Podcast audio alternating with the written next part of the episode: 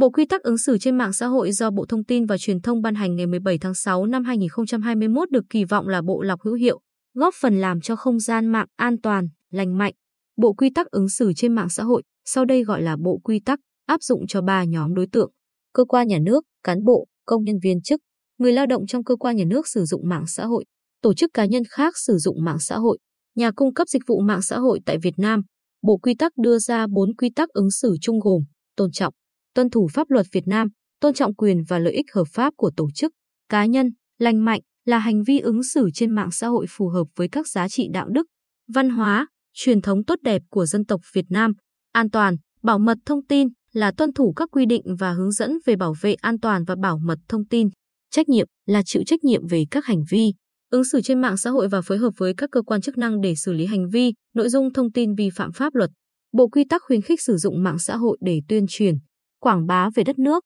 con người, văn hóa tốt đẹp của Việt Nam, chia sẻ thông tin tích cực, những tấm gương người tốt, việc tốt, vận động người thân trong gia đình, bạn bè, những người xung quanh tham gia giáo dục, bảo vệ trẻ em, trẻ vị thành niên sử dụng mạng xã hội một cách an toàn, lành mạnh. Bộ quy tắc khuyến cáo cá nhân, tổ chức sử dụng mạng xã hội nên sử dụng họ tên thật cá nhân, chỉ chia sẻ những thông tin có nguồn chính thống, đáng tin cậy, không đăng tải những nội dung vi phạm pháp luật, các thông tin xúc phạm danh dự, nhân phẩm ảnh hưởng đến quyền và lợi ích hợp pháp của các tổ chức, cá nhân khác, không sử dụng ngôn ngữ phản cảm,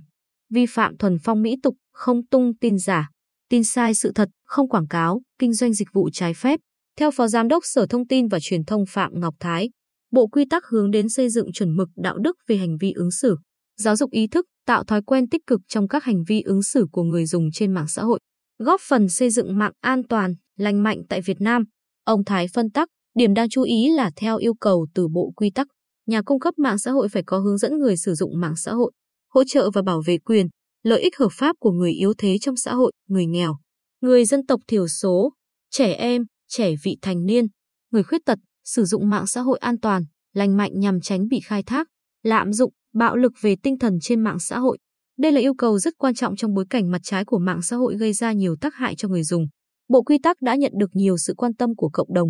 Nhiều người chia sẻ nội dung của bộ quy tắc, kêu gọi người dùng mạng xã hội có trách nhiệm, gạn độc khơi trong, dọn bớt rác trên không gian mạng. Chị Thu Hường, ở phường Quang Trung, thành phố Quy Nhơn, cho rằng bộ quy tắc đưa ra nhiều yêu cầu thiết thực, góp phần làm cho mạng xã hội ngày càng trong sạch hơn. Chị Hương chia sẻ, nhiều lúc lướt mạng chưa kịp xem bạn bè đăng tải những gì thì vô số quảng cáo thuốc điều trị yếu sinh lý. Ứng dụng nhảm nhí hiện lên dày đặc, xóa cái này lại hiện lên cái kia. Một mình nuôi hai con nhỏ, nhiều lúc bận bếp núc, các con tự coi điện thoại, iPad. Kiểm tra xem thì lại giật mình trước những clip xàm xí, độc hại trên TikTok, Facebook, YouTube.